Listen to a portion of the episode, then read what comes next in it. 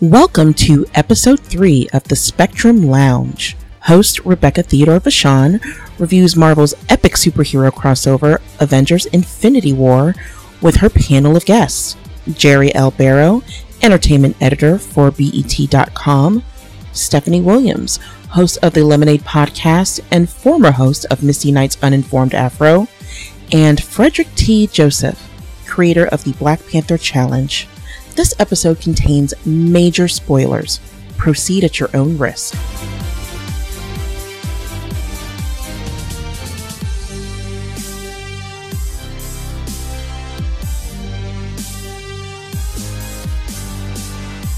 So, welcome back to the Spectrum Lounge. We are joined by Jerry L. Barrow, who is the entertainment editor for BET.com. Yes. Um, we also have Fred Joseph, who is the creator of the Black Panther Challenge. Hi, Fred. Hey, what's going on? Hi. Um, and then we also have Stephanie Williams. She is the host of the Lemonade Show podcast and also the former uh, co host of the Misty Knight Uninformed Afro podcast. Hi, Stephanie. Hey. Hi. Hey. Yes. So, guys, let's get into Infinity War. So, Infinity War opened on Thursday. As of today, they're re- um, they're reporting that it is six hundred and thirty million dollar globally. So, one of the highest openings. Yeah. So they're making bank. So I, I wouldn't be surprised if they hit the billion dollar mark. I mean, no, no one thought that wasn't going to happen. Right. We knew they were going to make Yeah, that right. money. Come on now. Built 10 year build up, 19 movies. You finally get, you know, full force Thanos. You know, Right. We knew it was to make money. Is it Thanos or Thanos? I, they said both in the movie, which is crazy. I usually say Thanos, Oh. and I know in Guardians of the Galaxy, Mm-hmm. um, they call him Thanos, but I've heard he was called Thanos a couple times, so I'm gonna go with whatever is clever. Okay. Um, so I'm gonna I'm gonna start by going around each of you, and each of you can give me your thoughts and opinions on Okay. uh, Infinity War. So we'll we'll start with you, Jerry, because I know you wrote a, a review. of yeah, yeah. You know, I went to one of the press screenings, and I was in the room, and I was, you know, surrounded by this family, and I was like, "This is the last movie you want to have little kids with." And sure enough, you know, you got Thanos doing the. You know, Wile E. Coyote to to um, Gamora off a cliff, and I'm like, I'm like, damn, I would not want my kid to be sitting in the audience watching that. You know, yes, I went right to the heart of it. Right. Um, it, let me start with the good. The good, I think it was ambitious, and knowing that they had to tie together so many films and so many characters, I think they did. If we're grading on a curve, they did a decent job of bringing everybody together without having to give you too much exposition.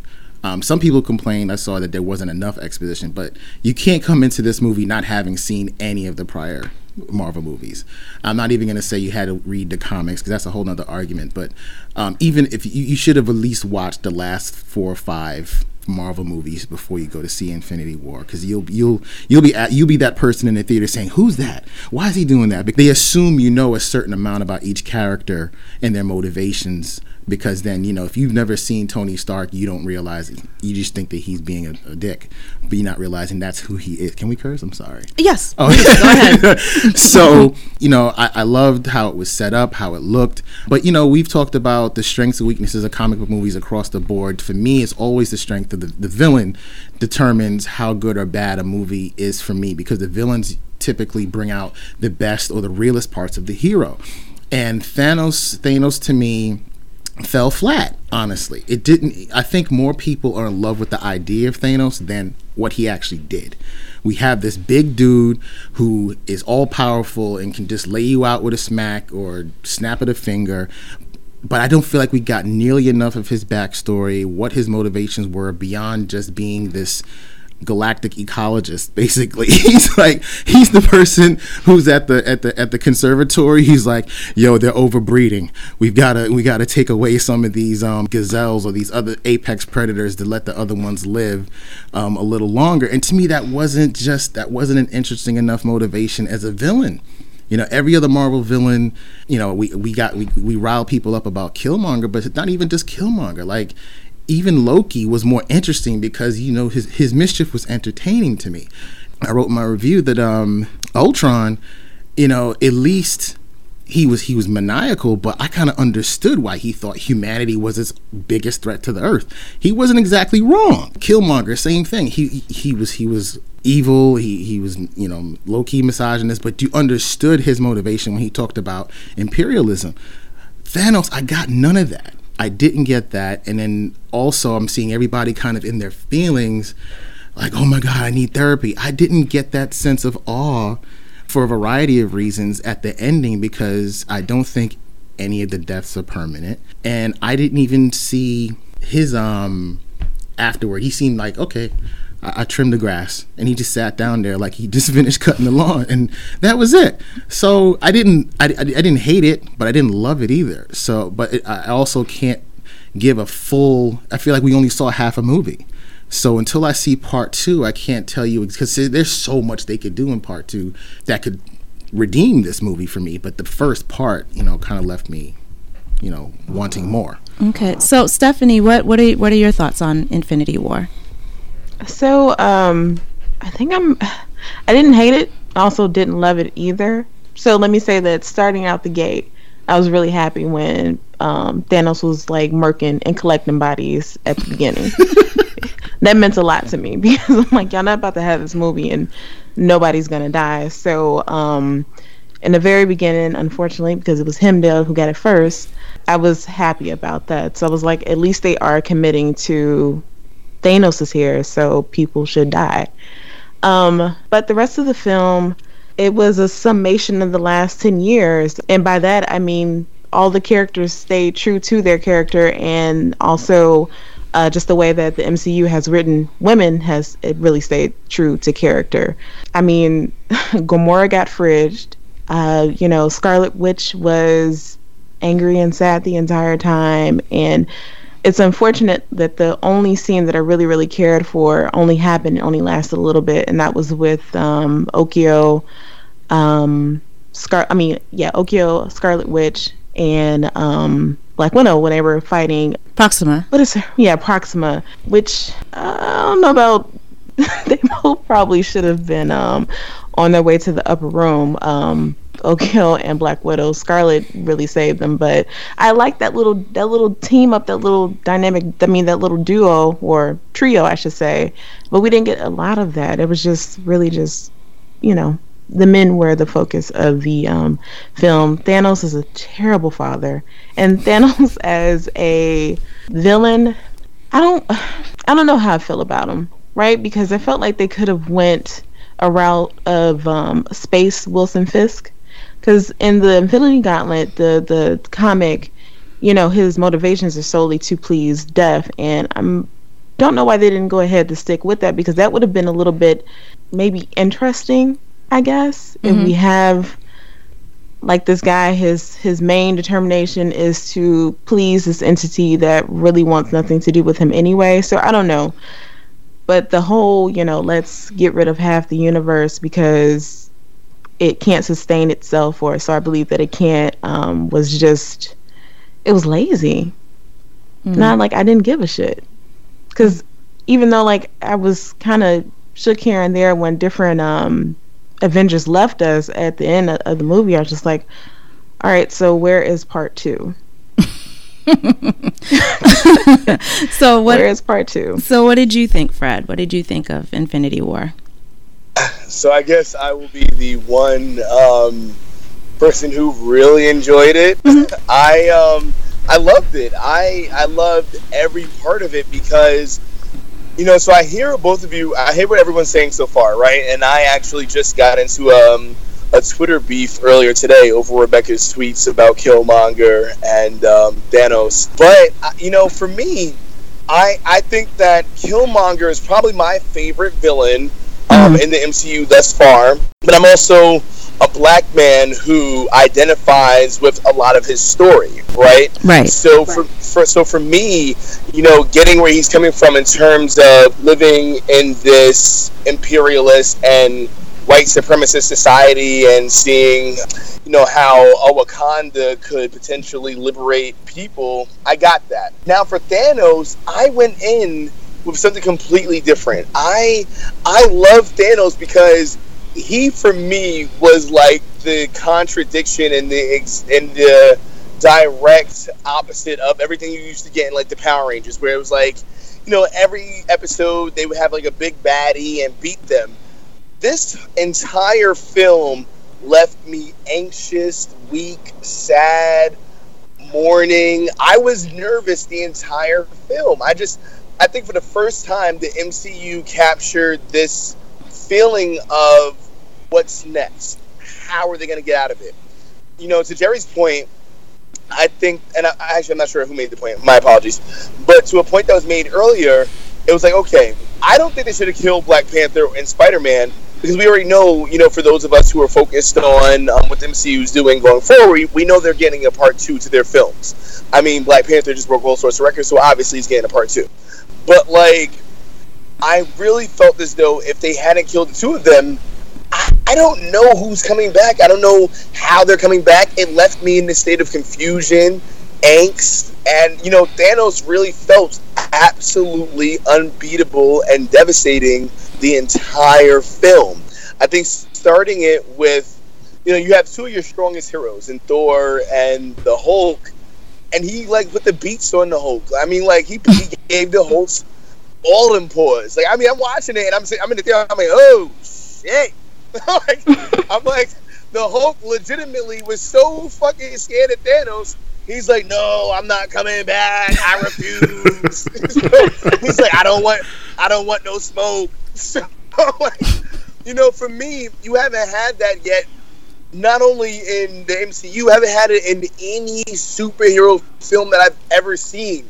Where uh, arguably your strongest character who doesn't give a fuck about anything is like, listen, I'm not fucking with this dude. I'm I refuse. Mm. So I get what everyone's saying, but I think on the basic level of the powers and the devastation of Thanos, I I loved it. Mm.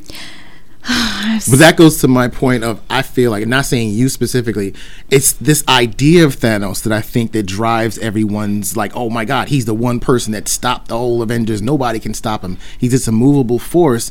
But I think as a character, I, I that wasn't enough for me because Civil War raised the bar in the writing for the MCU for me because you had a villain, we were talking about this on the way here, that dismantled them from the inside with no powers. He just came with receipts.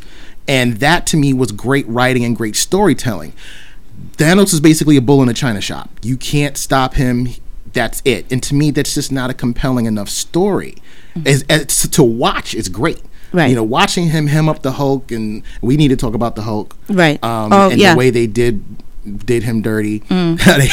they had, him in the trailer fighting in Wakanda, Wakanda, and then just was nowhere there. Mm. It was Bruce in a suit, and there were just so many great, you know, things they they missed out on, and not having the Hulk in some of the more of those battles. But that to me, I'm I still feel like people are more enamored with the idea of Thanos than what he actually did on screen. Yeah, I, I mean the the thing with me is. Um, and this is just me. I mean, I liked Infinity War, but I didn't love it. It's not going to make my top five list of MCU movies. It's just not.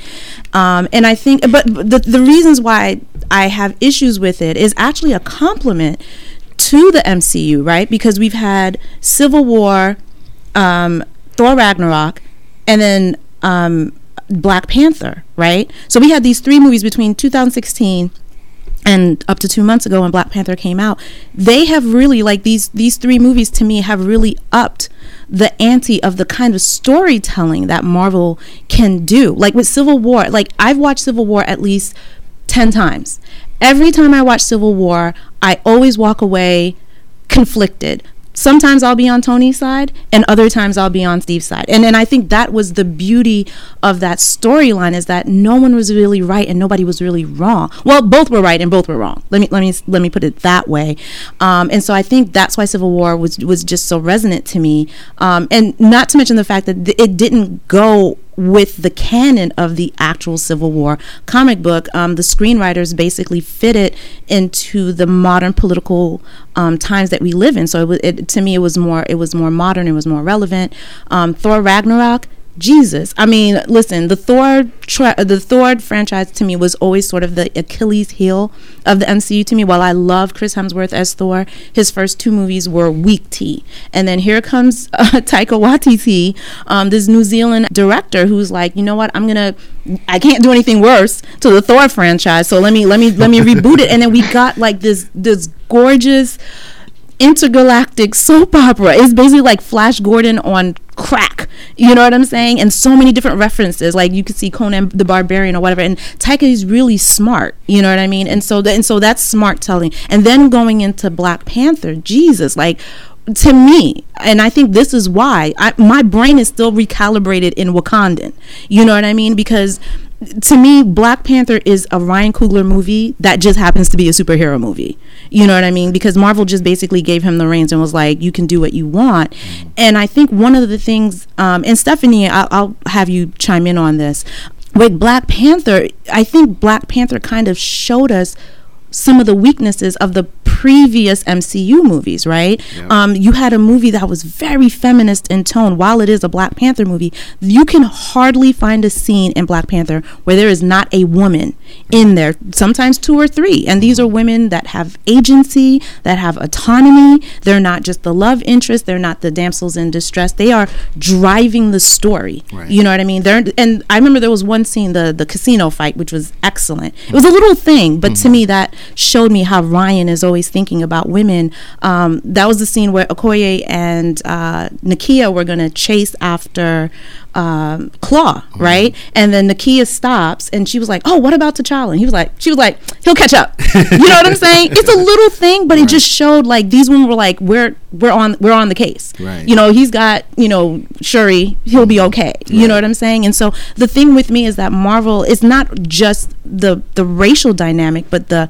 the the feminist dynamic of what a superhero movie can look like. And when I looked at Infinity War, after that, it was like It was like that, yeah, like there were there were there was a scene that scene in New York where it was totally men. It was it was Tony, Peter Parker, Spider Man, um, Wong, Doctor Strange, and Bruce. Hmm. Right. The only pe- person we saw was Pepper in the beginning, and she's busy talking about why can't we have a baby, Mm-hmm. right? And then that whole scene after that was just dudes.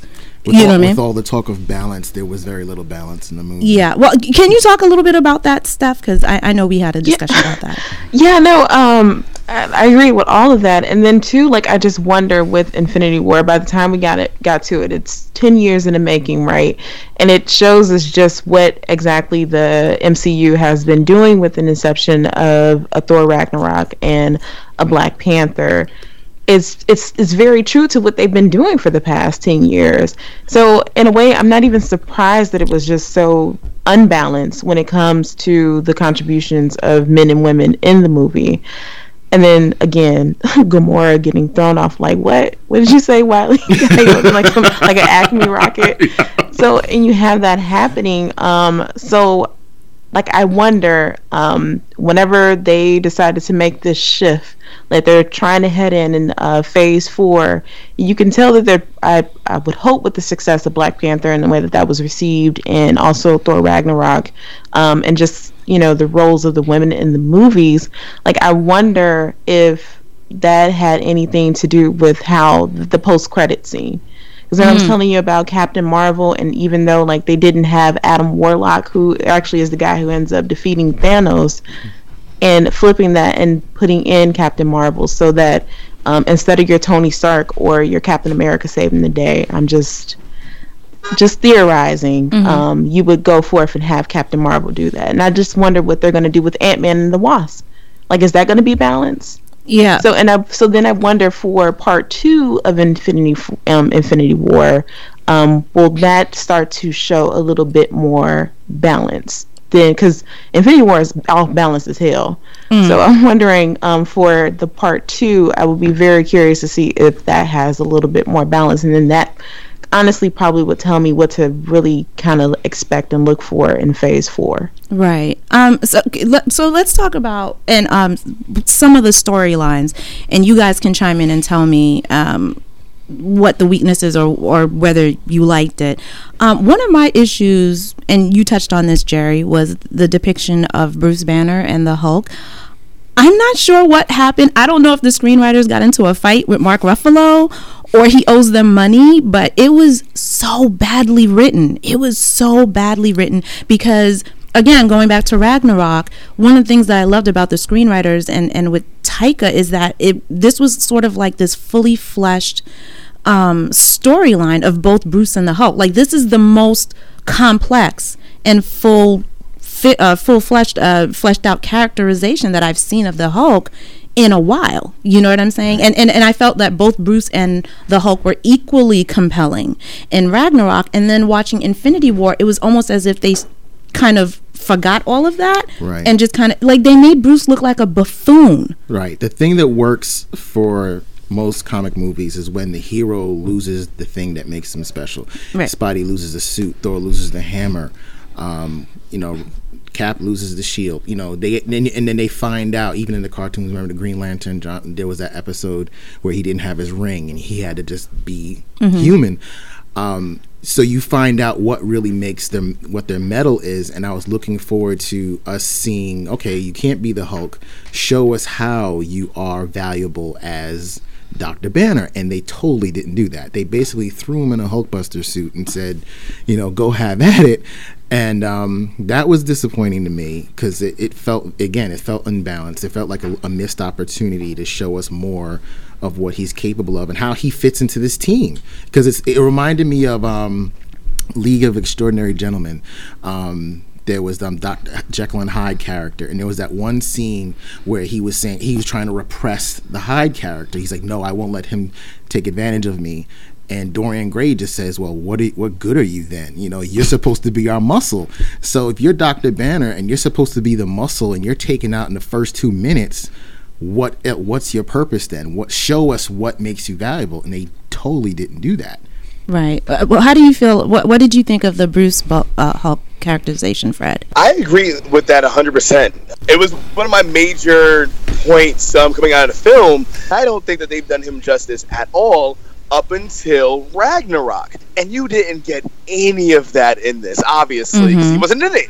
Uh, epic fail on their part because we finally got a Hulk that, you know, audience could latch on to. I'm, I'm very surprised that they did that. And I'm disappointed, especially so because of the fact that in the comics, I'm not saying he should beat Thanos at all, but they have a really good battle in a lot of the comics where they go blow for blow, hand for hand.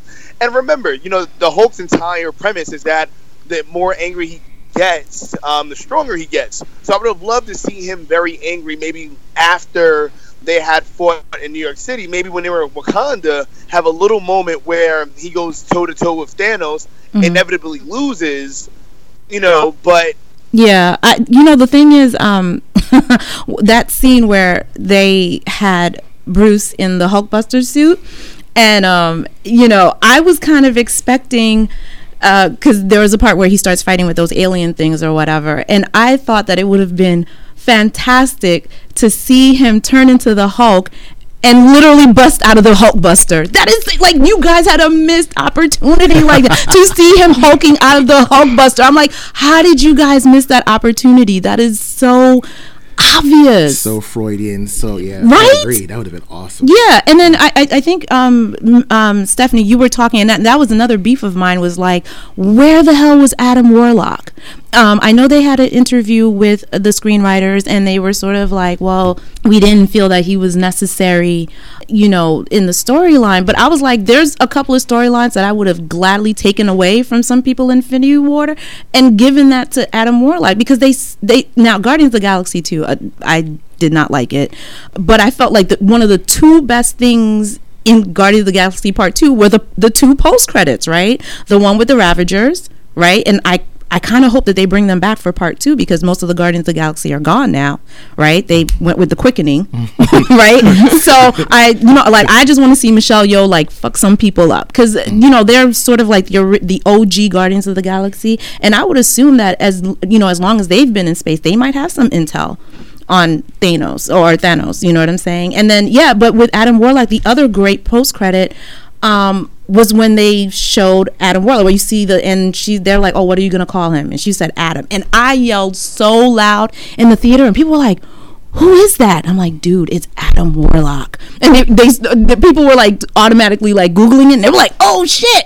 You know what I mean? So it's like, why did you not capitalize on Adam Warlock? I'm hoping it's in part two. We'll see. Yeah. I'm telling y'all, I'm mm-hmm. really, I mean, that's my conspiracy theory is that they're really trying to, I don't even want to say necessarily right the ship, but I mm-hmm. think they're really trying to make Captain Marvel that Iron Man for the next however many phases. Like, I really, because I mean, that's the only thing I can think of why you wouldn't in- introduce an Adam Warlock. right. Yeah. That's the only thing I can think of. Yeah, and I mean, I, I I'm really looking forward to Captain Marvel, and I think that's because I think that's where Phase Four is going to. It's going to be more diverse, right? Like I, mm-hmm. I'm I, like I'm hoping that Phase Four will kind of be built around Black Panther, um, Captain Marvel, but I also hope too that we're not going to get all the men are black and all the women are white. You know what I'm saying? Like I, like I you know we we we have some amazing characters from Black Panther, which is great. We have Mantis from Guardians of the Galaxy. And Jerry and I, you were you and I were talking about that. I, I love the actress who plays Mantis. I'm just confused as to this and maybe Steph you can tell me this characterization of mantis is very confusing to me like why is he so childlike They made her a geisha. That's what I didn't like mm. about it. Oh. Yeah. well She she her her mannerisms were just so docile and meek and as like and she was the one that actually had the mental fortitude to stop Thanos. So why is that so again imbalanced? Yeah. Um, we got to talk about the quick the I called the leftovers. Everyone goes from ashes to ashes to Right. dust. Like, is this really gonna stick? well Steph can you give us like like what the way that mantis is portrayed like what what do you think I mean again I mean we can't It's always garbage. Uh, mm, okay Because the, the Mantis that I'm familiar with, she walks around with two daggers and she's ready to stab somebody. You know, anybody can get it.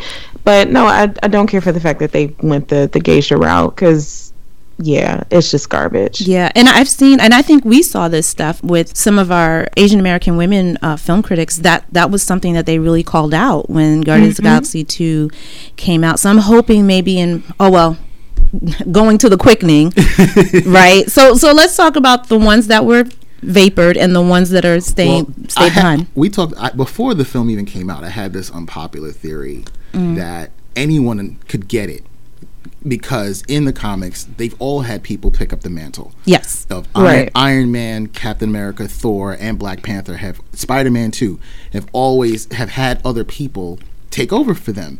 So who's to say that these deaths? Okay, let's play devil's advocate. They're permanent. Okay. T'Challa's gone. Shuri takes over as Black Panther. Mm-hmm. Okay. Would that be the worst thing to happen? Would that would that actually be the worst? It's a little sooner than I anticipated because I think, like you said, you Mm-hmm. told they foreshadow it in Black Panther when she's in in her lab. Right. There's three suits. Right. Black T'Challa picked one. Yeah. Uh-huh. Killmonger picked the picked one, the gold one, and I think there was a there wasn't there a th- I thought there was a third. I think it was two. Was it was it the, two? it was the two of them looking at two Black Panther suits. Okay, it, Okay. It, that just reminded me of that scene in Iron Man when you saw the multiple suits, which foreshadowed um, War Machine. Coming. Mm-hmm. So to me, I was like, okay, Shuri's gonna Wash be, machine. wash machine. so the worst thing, it wouldn't be the worst thing in the world to have Shuri be Black Panther or Miles Morales be Spider Man, Right. Or something. So it it could happen. I'm not saying it will happen, but. Right. Them dying wouldn't be the worst thing. Just, Right. be, just because there's a, a Black Panther sequel coming doesn't mean it's going to be T'Challa. Mm. Just because there's a Spider-Man sequel coming doesn't mean it's going to be Peter Parker. You know, just Mm. Yeah. we got Thor. Well, Thor's still alive, but there have been different Thors. Mm-hmm. Yeah. you know. So I don't know. With with a little imagination, who knows? They might set up. Yeah, I don't know. I just, Mm-hmm. I mean, as far as the um, characters that were quickened, Mm-hmm. um, I'm just not like there was no emotional like, you know what I mean? Like when T'Challa disappeared, I was like, you gonna be back? Someone literally yelled out in my clap when screening. Falcon disappeared. when Falcon disappeared, Someone yelled, "Yeah, right." happy. I forgot. I think every I think every black person in the world clapped when Falcon disappeared. I was like, yeah, get rid of Falcon, yeah. You know, but I, again, like Falcon is an interesting character. I think the problem is like the person that got cast as uh, Falcon. Like, I feel like if someone like Trevante Rhodes had been cast as Falcon, we'd probably be having a different conversation. Good pick. And not only that, I think um, because we do know, I, the, I do think that Chris Evans Evans will be stepping away from Captain America because you know right now he's doing. Um, a play on Broadway, which is why he has that horrible porn tash. He had to grow up for the role. And so, you know, Sebastian Stan did let it slip a couple of years ago when he did uh, Winter Soldier that he's locked into a nine picture deal, right? So that tells me that he he could possibly be the one to pick up the Captain America shield after Steve. I have some issues with that because I'm like, you're a little cray cray. Although they're saying that, you know, Shuri healed him up or whatever. Um, but, you know, we do know that Sam Wilson has become Captain America at one point. But I just don't see Anthony Mackie being Captain America. Again, if it was a different actor, we'd have a different story. I agree with that. I think that any other person playing um, Falcon would have been amazing, except for Anthony Mackie because he's trash. But but you know, it's funny because I, I, don't know if it was me and you talking about this, Rebecca. Yes, I can see Trevante Rhodes playing, and I forget his name right now. Mm-hmm. The character that we found out was part of like the um similar to like the Tuskegee. Um, oh, the Patriot. Uh, yeah, yeah. I think it's either Isaiah Bradley. It's the Bradley family. Yeah, yeah, yeah. yeah Isaiah mm-hmm. Bradley. I can see Trevante Rhodes doing that. He'd be perfect. Um, He'd be perfect. Mm-hmm. Like absolutely. But the whole time, I'm like, listen T'Challa can bust your ass. You so lucky mm-hmm. that T'Challa is asking you to yield because T'Challa whooped that ass, boy. Right. But when it came to Thanos, I'm like, listen, can't nobody beat my man. Right. Nobody. I mean, but then that becomes a. I'm I'm I've been trying not to talk about it because I tweeted that Killmonger was a better villain than Thanos or whatever, and apparently people are in their feelings about it um, and fuck y'all. Um, but I'm just saying, like, I think everybody is entitled to their opinion because uh, I think what what we think makes a compelling villain um, varies from person to person. You know what I'm saying? So I, I totally understand why people think that Thanos uh, or Thanos is like the most compelling MCU villain. I, I can get that. I can understand why people would feel that Loki or whatever. Because I think it's depending on, on what you're the lens that you're looking at or, or how you're measuring it. Um, for me, for Killmonger, it was really and I think Fred, you said that is the is the relatability, right? I think what made Killmonger so seductive um, in his agenda was the fact that part of us, particularly as Black people, were like, he's kind of right. You know what I'm saying? I mean, his means of doing that were fucked up. That's where he became villainous. But I think to me, like the best villains, when from watching movies and television, to me, the best villains are the ones where you can see yourself in them you know what I mean? And and to me, Thanos is just sort of like a blank slate. Like you said, bull in the china shop. Like he's there, but I didn't. And somebody tweeted this. I, am gonna have to find the tweet, but somebody said this, and I totally agree with them. They were like, if Thanos had just watched Cloudy Chance, Cloudy with a chance of meatballs, it's like you're saying there's not enough resources or food or water. You could just have it rain potatoes, right? And so, you know, for me, Uh, Thanos having the time and reality gems, you could have solved the things that you were beefing about. Oh, you're saying there's not enough food or water? Oh, well, you can change time and reality. You can change that. You know what I'm saying? So then that's why to me his motivations were weak because they were his motivation was easily solvable. You know what I mean? Oh, so that, it was Dragonfly Jones. Thank you, at, Dragonfly at Jones. Dragonfly Jones. He Thank you. Thanos wanted to kill half the universe because there's not enough resources to go around, but genocide ain't the answer, man. Why not make it rain potatoes or some shit? All of this could have been prevented if only he'd watched Cloudy with a chance of meatballs. this is why I was saying that mm-hmm. they probably really should have stuck to his motivation wanting to please Death. Yes. Because at least you have the messiness there. Um, mm-hmm. And you can just, you know, again, Wilson Fisk light, mm-hmm. um, kind of, you know, go about that story a little bit. Like you, like you, yeah. He could have watched Cloudy with a chance of meatballs and just got his life together. Could you imagine H- Hela and Thanos going back and forth? Oh my that God, that's a movie in itself. Oh. I would love to watch. Cate Blanchett is actually one of my favorite MCU villains. I mean, she's the the first woman villain in the MCU, and she that would have been epic. But she might show. I'm, I'm, holding out hope she shows up in part 2 mm-hmm. because how do you kill death? You can't. So yeah, I mean the, the, the the planet blew up in Ragnarok, but yeah, that's true. How how do you kill death? So she's around somewhere. I think she'll be back. I hope so. Yeah. All right. So that wraps up our inter uh, our review of Infinity War. I'm sure you guys will be getting some very spicy tweets. Oh, they don't care about me. here for the smoke. Don't get gathered. Uh, right, right, right. All right, so thank you to Fred Joseph, Stephanie Williams, and Jerry Barrow for joining me. Thank you. Bye.